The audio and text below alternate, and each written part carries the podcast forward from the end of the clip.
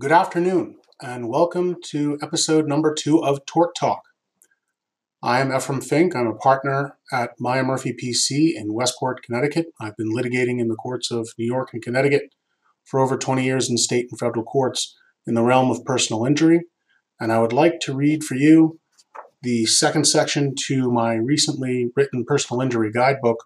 And I'd like to talk to you today about generally accidents and investigations. You are struck by another car at an intersection. Your child was just bitten by the neighbor's overly aggressive dog. Your brother's doctor failed to diagnose a malignant tumor in his lung.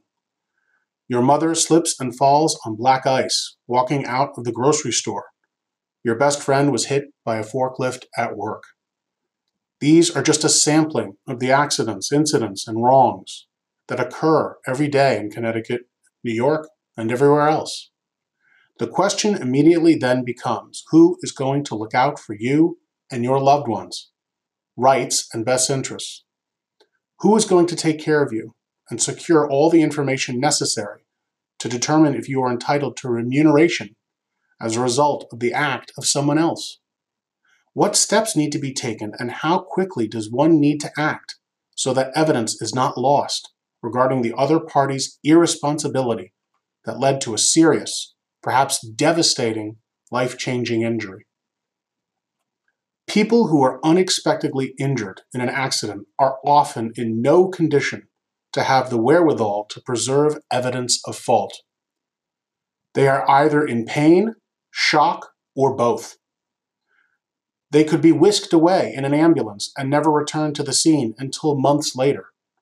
Still, in the minutes, days, and weeks immediately after an accident, Time is crucial. Accident conditions and locations can change physically. The party at fault may perform what we call a subsequent remedial measure right after the accident. They repair a property defect or they clear snow and ice.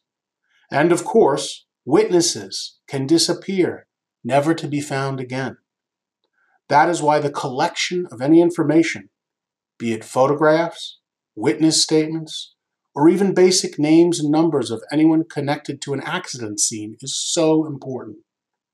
If the injured person is well enough to take a photograph of the accident scene with their iPhone, they should do so right away.